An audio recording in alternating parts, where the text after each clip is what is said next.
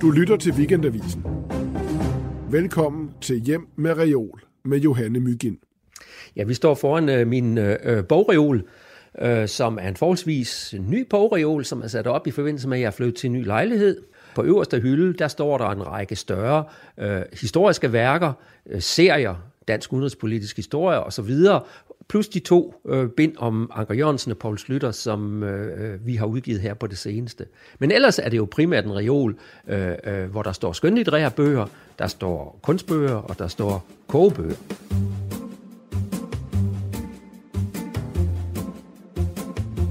Thorsten Boring og Niels Vium, velkommen til jer. I er begge to nomineret til Weekendavisens litteraturpris 2018 for jeres bog med den lidt tunge titel, De Danske Ministerier, øh, fra 1972 til 1993, som I har skrevet lidt hver for sig og lidt sammen. Og øh, jeg øh, tager jo rundt og snakker med alle de nominerede til Weekendavisens bogpris om deres reoler og om de bøger, der står på den. Og det er fordi, at jeg tænker, at, vi, øh, at man har meget svært ved at skrive en rigtig god bog, uden at have læst en hel masse andre gode bøger. Johanne Myggen har givet forfatterne en opgave. Find de bøger på reolen, som har haft særlig betydning for dit liv og forfatterskab. Så jeg har sendt en mail rundt til jer og bedt jer om at udpege syv af de allermest vigtigste bøger på reolen, og så har jeg taget fire af dem ud. Og dem vi skal høre om, det er den bog, der var vigtig for dig som øh, ung mand, Niels Vium. Den bog, der rystede dit verdensbillede, Torsten, Torsten Boring. Så skal vi høre om en fælles interesse, en fælles klassiker, Machiavelli-prinsen. Og til så skal vi høre om Anker Jørgensens dagbøger, som jo er nogle lidt øh, mærkelige nogen, og vi kan lige høre, fordi det er noget med, at det, der er ikke der er ikke bare én version af de dagbøger, der er, hvor mange af det der er? Ja, der er jo tre versioner, og meget interessant, ikke? Altså, den ene version er en udgivet version i tre bind, men bag ved den ligger der dels en maskinskrevet udgave, som blev lavet i forbindelse med udgivelsesprojektet, og bag ved det igen den oprindelige håndskrevne udgave fra Anker Jørgensens hånd. Men inden vi går i gang, så skal jeg altså lige høre dig, Niels Vium, fordi du synes faktisk egentlig, at det, er, at det der med bøger, oh, det interesserer dig slet ikke, og det er slet ikke så vigtigt. Eller hvad var det, du sagde, da vi drak kaffe lige før? Jeg er også lige flyttet, og hold op, hvor havde jeg mange bøger. Der var også nogle af dem, der skulle smides ud. Jo, jeg kan godt lide bøger, øh, og, og, og, og kender også øh, fascinationen af det gode boghåndværk. Øh, og også, jeg kan hylde og virkelig sådan øh, have et nær forhold til bestemte bøger, der har betydet noget for mig. Men jeg tænker også, at det er jo egentlig også vigtigt at være opmærksom på, at det jo ikke er bogen som sådan, men at den på en eller anden måde er et medium til at skrive et beskrive et fænomen, som ligger bag ved bogen. Ikke? Altså, øh, hvis den handler om menneskeliv eller om øh, politik øh, for 10 år siden eller for 1000 år siden. Øh, det er jo ikke bogen som sådan, men den er på en eller anden måde et medium til at nå frem til en, en viden om det at være menneske øh, i dag, øh, i går eller for tusind år siden, eller beskrive et eller andet øh, fænomen, som ikke som sådan øh, netop ikke er bogen, men altså noget, som interesserer os øh, som mennesker. Og derfor så kan vi gå direkte til den første bog på din liste, som var en bog, der var vigtig for dig. Det var øh, Henrik Pontoppidans Lykkepær. Hvorfor blev den så vigtig? Altså, den, jeg læste den som øh, 21-årig, 22-årig. Øh, der var mange ting, der, der, der var vigtigt. Altså, den, den er jo også sådan en, altså, det er jo en udviklingsroman, altså, der fortæller en del om at, at, at, at blive voksen og blive menneske, at få sig en identitet. Øh, så er det jo som øh, i den tid, den foregår i. Ikke? Altså, det er brydningstiden i øh, slutningen af 1800-tallet, og det er jo en, en tid, hvor der sker ufattelig meget øh, i det danske samfund i øh, og præger den danske kultur ekstremt meget. Ikke? Altså, øh, fra... Øh, en øh, ung fyr, der er opvokset øh, i et mere landligt samfund og søger ind til den store metropol, der er begyndt at få kontakt med, øh, med, med andre metropoler i øh, Europa. På den måde er den, er, er den enormt interessant. Men så er den jo også interessant, altså det her med, den er beskrivelsen af et et helt menneskeliv øh, fra øh, fødsel øh, næsten øh, til, øh, til, til, til døden. Ikke? Altså, og øh, både den udviklingshistorie, der beskrives, er øh, interessant og er vedkommende, og noget, man kunne øh, spejle sig i, også som, øh, som ung mand der i starten øh, af, af 20'erne. Men så er den jo også interessant, fordi den øh, umiddelbart øh, og helt åbenlyst vækker den interesse for, hvordan beskrives et menneskeliv. Ikke? Altså, øh, hvad er det for en, et narrativ, der lægges ned, lægges ned over et, et, et, et levet liv? Øh, hvordan øh, forklares det? Hvilket plot bruges der i at beskrive et, et, et, et menneskeliv. Og de overvejelser har du faktisk blevet nødt til at bruge ret meget, fordi selvom at din, jeres bøger har den meget, synes jeg, upersonlige og ikke sådan vildt saftige titel, De Danske Ministerier, så har jeg ligesom givet den undertitlen Anker Jørgensens tid og Poul Slytters tid, så det faktisk også er blevet nogle bøger om mennesker. Det er også bøger om mennesker, og i øvrigt ikke kun øh, bøger om øh, Anker Jørgensen og øh, Poul Slytter. Øh, der er små biografiske skitser, også af de andre øh, ministre i de øh, regeringer, øh, vi beskriver. Øh, og der er der jo netop et, øh, et, et, et biografisk perspektiv. Jeg har tidligere også arbejdet i, i større og mindre målestok med øh, det biografiske øh, perspektiv. Øh, og det, det er meget vigtigt at, at have den her opmærksomhed på. Altså, hvordan beskriver man et menneskeliv? Hvordan sættes det, øh, gøres det meningsfuldt? Øh, men jo på en eller anden måde også med respekt for, for mennesket, sådan at man ikke putter det her menneske ned i en eller anden form for skabelon, et eller andet bestemt plot, et eller andet bestemt narrativ, en, en, en fast forståelse af, hvordan menneskeliv normalt udvikler sig. Øh, man skal jo altså prøve faktisk at være opmærksom på, at der er mange variationer over det, og at litteraturen nogle gange har påduttet os nogle, nogle narrativer, som det er meget fristende øh, at overtage øh, og også bruge i, øh, i historisk forskning og i historisk øh, formidling. Så det er for nemt for eksempel at fremstille Anker Jørgensen som den, den, den grimme ælling, der kommer til magtens top, som kunne være en klassisk måde at se det på? Det, vil, det er uden tvivl en, en, en, en, en grov forenkling, men det er jo faktisk nogle af de skabeloner, som litteraturen tilbyder os. Ikke? Og der er det godt at have et, et kritisk perspektiv på, øh, hvad det er som, øh, hvad det er for nogle klassiske narrativer, hvad det er for nogle klassiske plots, øh, der lægges ned over menneskeliv. Thorsten Boring, vi skal også lige snakke om nogle af de bøger, der påvirkede dit liv som ung mand, og det er faktisk nogle, hvor du har puttet dem under kategorien, som rystede dit verdensbillede, og det er to bøger om Første Verdenskrig. Hvad er det for nogen? Ja, det er jo dels Remarks Intet Nyt fra Vestfronten, og så er det dels øh, øh, i, i den helt anden boldgade, Ernst Jüngers øh, bog, som øh, jeg jo læst på tysk, en Stahlgewittern, men jo er, er, er kommet i en dansk øh, øh, oversættelse, der hedder I stålstormen. Øh, og øh, de, de er meget interessante, fordi de har jo to meget forskellige øh, tag på øh, Første Verdenskrig. Og Første Verdenskrig var jo, kan man sige, en, en krig, der længe øh, egentlig ikke figurerede noget i, i dansk sammenhæng. Noget, vi ikke havde den store berøring med, fordi Første Verdenskrig, hvad øh, angik den jo lige også. Men jeg begyndte sådan at arbejde med det fagligt øh, øh, i, i 80'erne, og, og blev, blev dybt fascineret af den her konflikt, og især hvordan menneskene, og det vil sige især hvordan soldaterne, oplevede krigen. Den her krig, som jo mange steder, også i efterfølgende kunst, blev beskrevet som den totale meningsløshed. Hvordan håndterede soldaterne egentlig øh, det at skulle ligge ude i skyttegraveren øh, ved, ved, ved Vestfronten i den tid? Og det er der jo to radikalt forskellige bud på hos øh, Remark og hos Jünger. Blev du så i tvivl om, hvad for en, der var den rigtige? Nej, altså det tror jeg ikke. Altså Ernst Jünger fascinerede mig jo ved, at øh, som overraskede mig, altså, og i den forstand altså, rystede det mig jo, at, at man rent faktisk kunne have den fascination af at deltage i en så upersonlig krig, hvor man bliver maltrakteret og, og, og, og, og, og, og hvad det hedder, udsat for den ene øh, bestialske oplevelse øh, efter den anden. Ikke? Men, men som han skriver et sted øh, øh, i bogen, ikke, så kunne vi blive øh, totalt destrueret, zermalmt, som det hedder øh, på tysk, men vi kunne ikke besejres.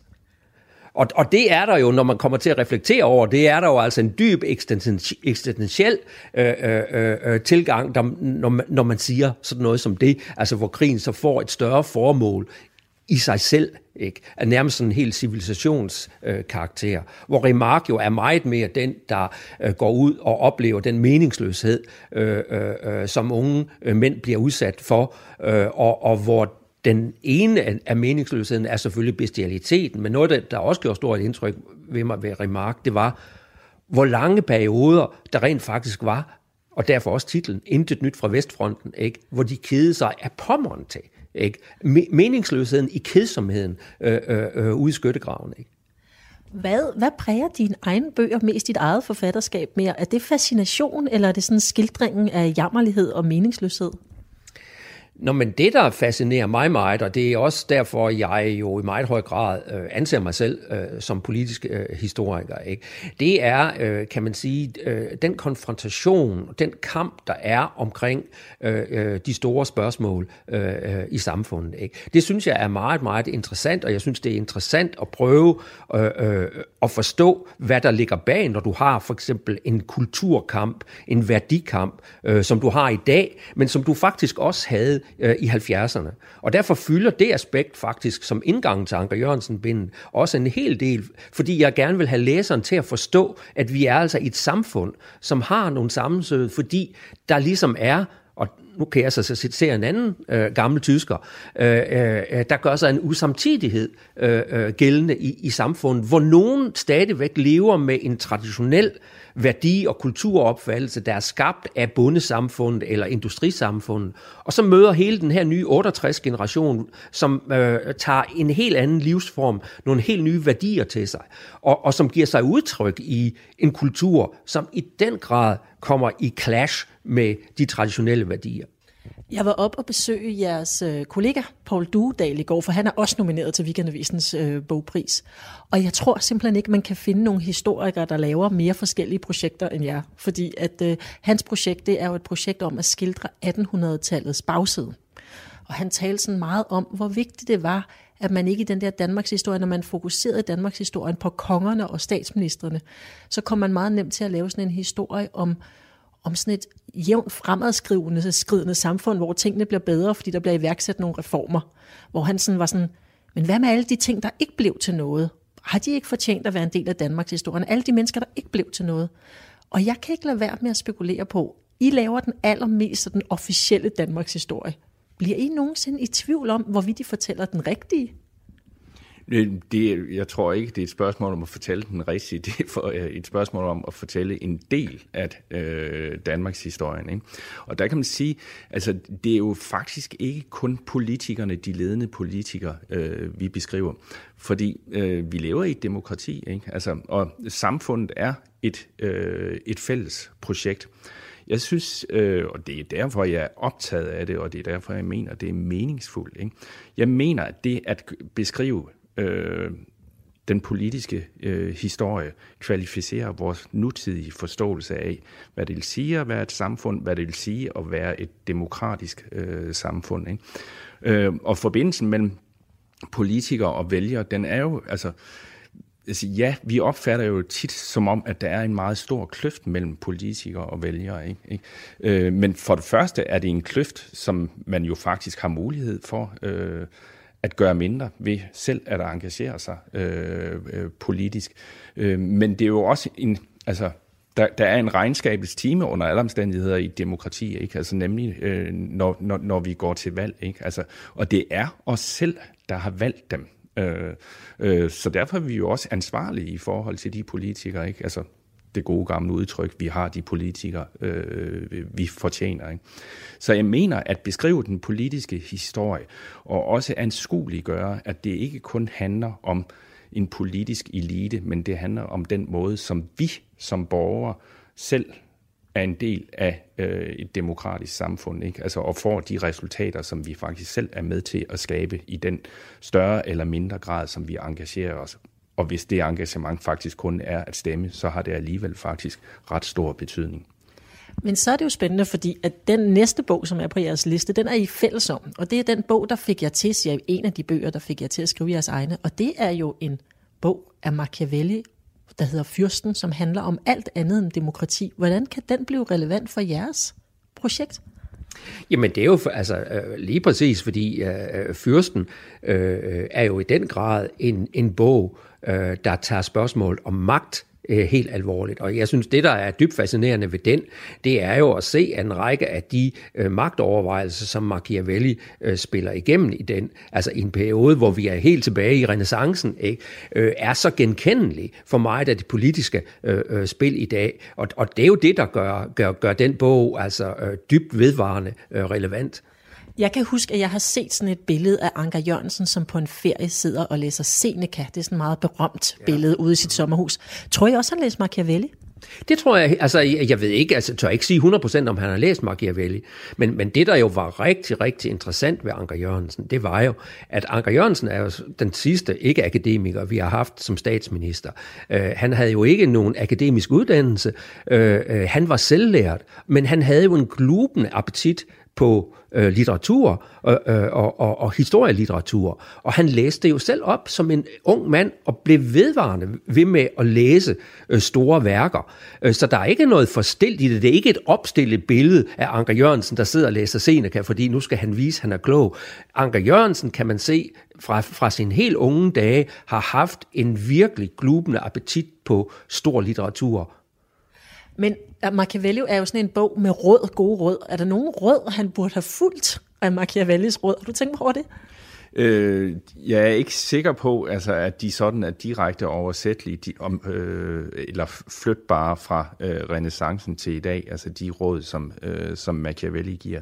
Men, men altså, og jeg er heller ikke sikker på, at hverken Angler Jørgensen eller Paul Slytter øh, har, har, har læst Machiavelli. Men når det er en interessant bog, øh, så, så er det jo fordi, altså, altså man omtaler jo nogle gange Machiavelli som den første politolog. Ikke? Altså det her med ikke at beskrive kun samfundet, som det bør være, øh, men faktisk prøve at finde ud i, hvordan magten fungerer i et samfund i forhold til dem, som øh, regerer, og dem, der bliver øh, regeret. Øh, og det, der er jo især interessant, ikke? Altså, det er jo det her med, altså at konsekvenserne af politiske handlinger er ikke nødvendigvis styret af hverken den ideologi, man har, eller af intentionerne. Altså man kan have nok så gode intentioner om at gøre noget øh, politisk, men det er ikke sikkert, at konsekvenserne af de handlinger, man har, er identisk med de intentioner, man har. Øh, og det er et, et, et, et vilkår, et komplekst vilkår, øh, som gælder politik øh, til, til, til alle tider. Og det er jo noget af det, som spilles ud i, øh, i fyrstens øh, mange kapitler og cases. Altså det er jo sådan en række case øh, studies. Ikke? Øh, og netop det her, altså med at intentioner og konsekvenser ikke er det samme, og at der simpelthen hele tiden, altså nærmest i et kaotisk øh, forløb af, øh, af, af handlinger, som spiller anderledes ud end forventet, fordi der jo også er andre aktører i sådan et, et, et, et, et, et spil. Ikke? Øh, det er jo noget af det, som man, øh, man virkelig kan tage med sig i studiet, der også er øh, eftertidige samfund, og herunder også vortids øh, samfund. Og det er noget af det, som er øh, virkelig interessant ved Machiavellis fyrsten. Men man skal vel tilføje det her, ikke, synes jeg er interessant. Altså det, det, der jo også er i hans bog, det, det er jo det der med at tage magten alvorligt. Altså også, altså når du vil magt, så kommer du også ud i nogle dilemmasituationer, ikke? Øh, og, og, og det, som for, for, for Machiavelli jo er enormt vigtigt, ikke? Altså det er, at magten er vigtigt. Øh, øh, og øh, øh, hvis du vil noget. Øh, og, og det tror jeg, altså det, det, det er noget, enhver politiker i en topstilling på en eller anden måde kommer til at reflektere. Øh, fordi øh, meget ofte er det selvfølgelig sådan, at du kommer til sådan er situationen, enten er den internationale situation, eller også er den parlamentariske situation, eller også er den interne partisituation sådan, at du kommer til at vælge kompromis på kompromis og på kompromis. Men du må have en forestilling om, i hvert fald hvis du er en god leder, øh, hvor det her alligevel peger hen, hvorfor det her, det er rigtigt. Og det knytter sig til en eller anden forestilling om, hvorfor magten er vigtig, og hvad du vil med magten. Og hvis du ikke vil magten, ja. øh, så er der andre, der tager den. Øh, fordi regeret bliver der under alle omstændigheder. Ikke? Øh, og, og noget, en af grundene til, at Machiavelli jo er en af verdenslitteraturens mest kontroversielle øh, forfattere, ikke? Altså, det er jo fordi, han taler så usentimentalt om magten, og, og ikke prøver at skjule den under eufemismer af, af, af nogen som helst art. Ikke? Øh, politikere taler jo gerne om indflydelse heller end, end, end ordet magt. Ikke? Men, men magten, den findes ikke, altså, og det er jo faktisk vigtigt, at der er nogen, der forholder sig til den, ikke? fordi øh, det er jo den måde, man også ordner et samfund. Ikke? Altså det er det, der også adskiller øh, naturtilstanden fra et ordnet øh, samfund. Ikke? Og jo mere civiliseret øh, øh, og humant øh, man kan praktisere magten i et samfund, ikke? Altså, des bedre bliver det.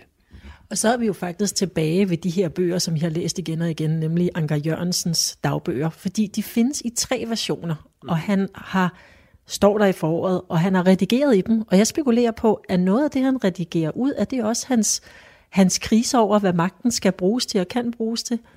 Det kan du godt sige indirekte, fordi noget af det, der jo, kan man sige, er den systematiske nedtoning i den udgivende udgave, øh, det er jo hans forhold til LO øh, og Thomas Nielsen.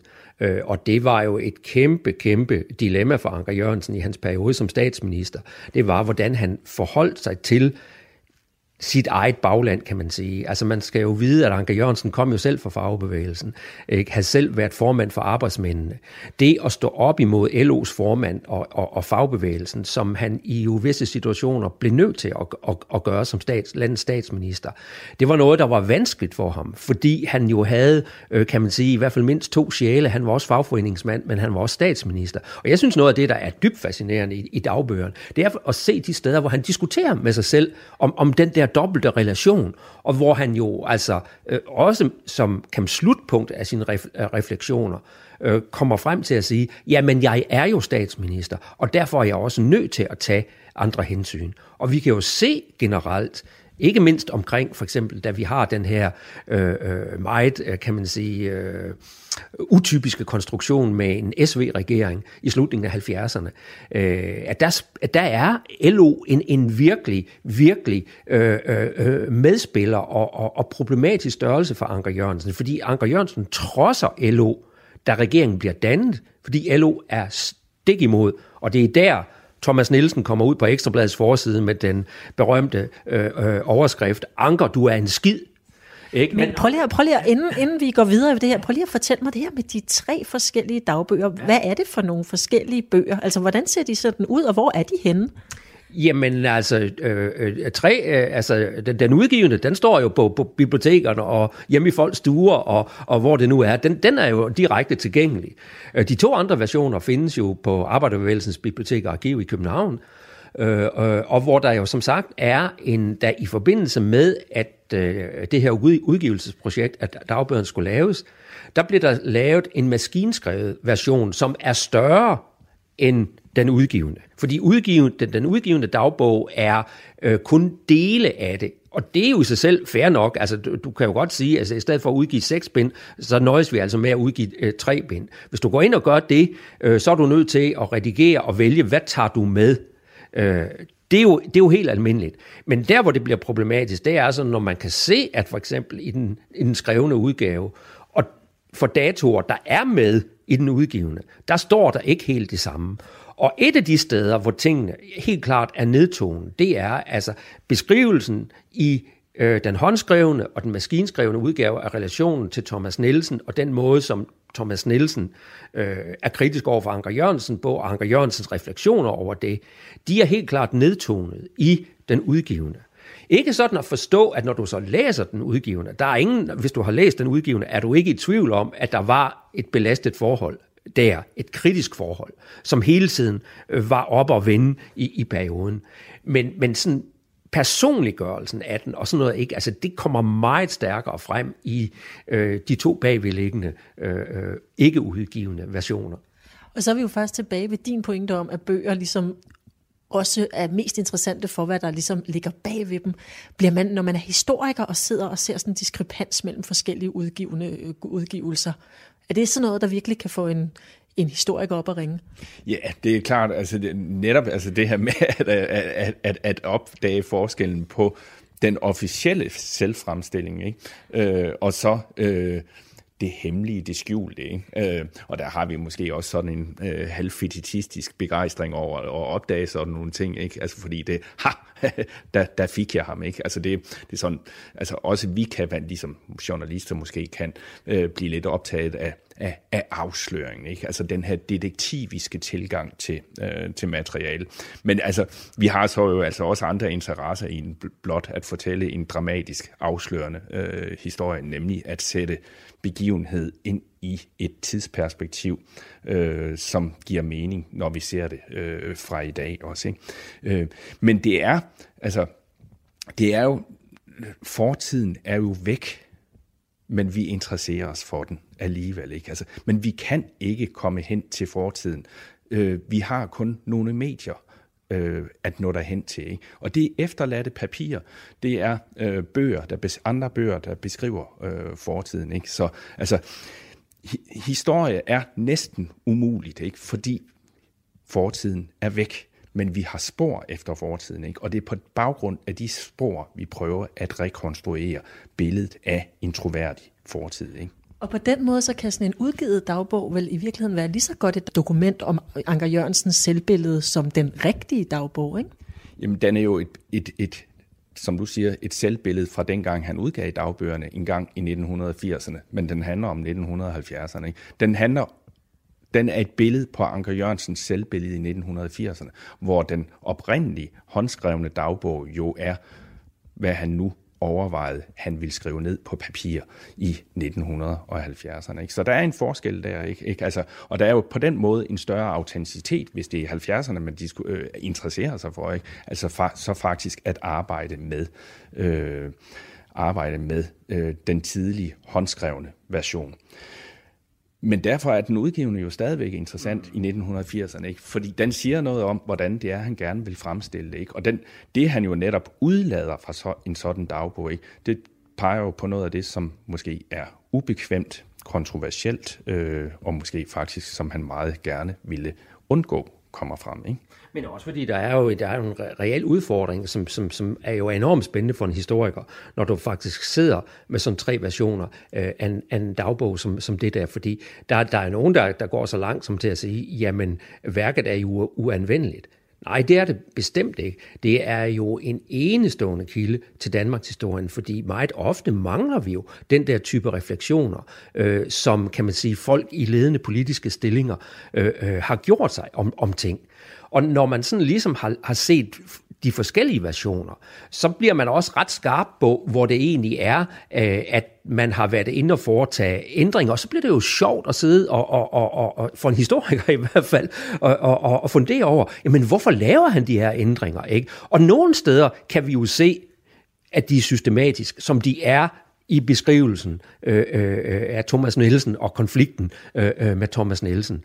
Øh, men, men i lange andre stræk kan man jo se, altså der er der fuldstændig overensstemmelse mellem, og der, der har man åbenbart ikke følt, eller Anker Jørgensen har ikke følt, at der var behov for egentlig at, at gøre noget ved det. Men, men tilbage står, synes jeg, der, det der er virkelig fascinerende ved Anker Jørgensens dagbog, det er, at vi har en mand, der er statsminister øh, øh, øh, i, i ni år i, øh, i, i en periode af 70'erne og begyndelsen af 80'erne og hvor vi kan følge en række af de overvejelser og dilemmaer, som han står, og hvordan han tænker over det. Det synes jeg faktisk er utrolig interessant, og er altså også derfor en enorm nyttig kilde, når du faktisk skal skrive den type historie, øh, fordi du får dem med. Meget ofte mangler vi den type refleksioner. Der ser vi så kun, hvad der står på officielle dokumenter. Så har statsministeren i ministermødet sagt det og det, ikke? eller han har i Folketinget sagt det og det. Men her får vi også en mand, der reflekterer over de ting, han gør, og hvad hans refleksion over det er. I situationen, I situationen. Og, og ikke 10 år efter. Ja, og ikke, og ikke, ikke bortset fra det, der senere er redigeret, ikke med henblik på, at det skal offentliggøres. Ja, ja. Men nu har I så faktisk læst en masse bøger og samlet noget, som måske bliver den officielle historie om Danmark i, øh, i 70'erne og 80'erne. Og den er blevet så god, at I er blevet nomineret til Weekendavisens litteraturpris. Tak for, at jeg måtte komme og se jeres reol og høre om magt og bøger. Selv tak. Mange tak. Du har lyttet til Hjem med reol. Læs mere om de 10 nominerede til Weekendavisens litteraturpris 2018 på weekendavisen.dk-litteraturpris. Her kan man også afgive sin stemme frem til den 15. januar. Man skal være abonnent på Weekendavisen for at stemme. Man kan også deltage ved at indsende stemmesedlen fra den trygte avis, eller ved at sende en mail, inklusive abonnementsnummer, til mail litteraturpris weekendavisen.dk. Vinderen offentliggøres fredag den 1. februar. Optagelse og tilrettelæggelse Johanne Mygind. Redigering og klip Ninette Birk og Silke Fensmann. Musik Peter Christian Sejersbøl.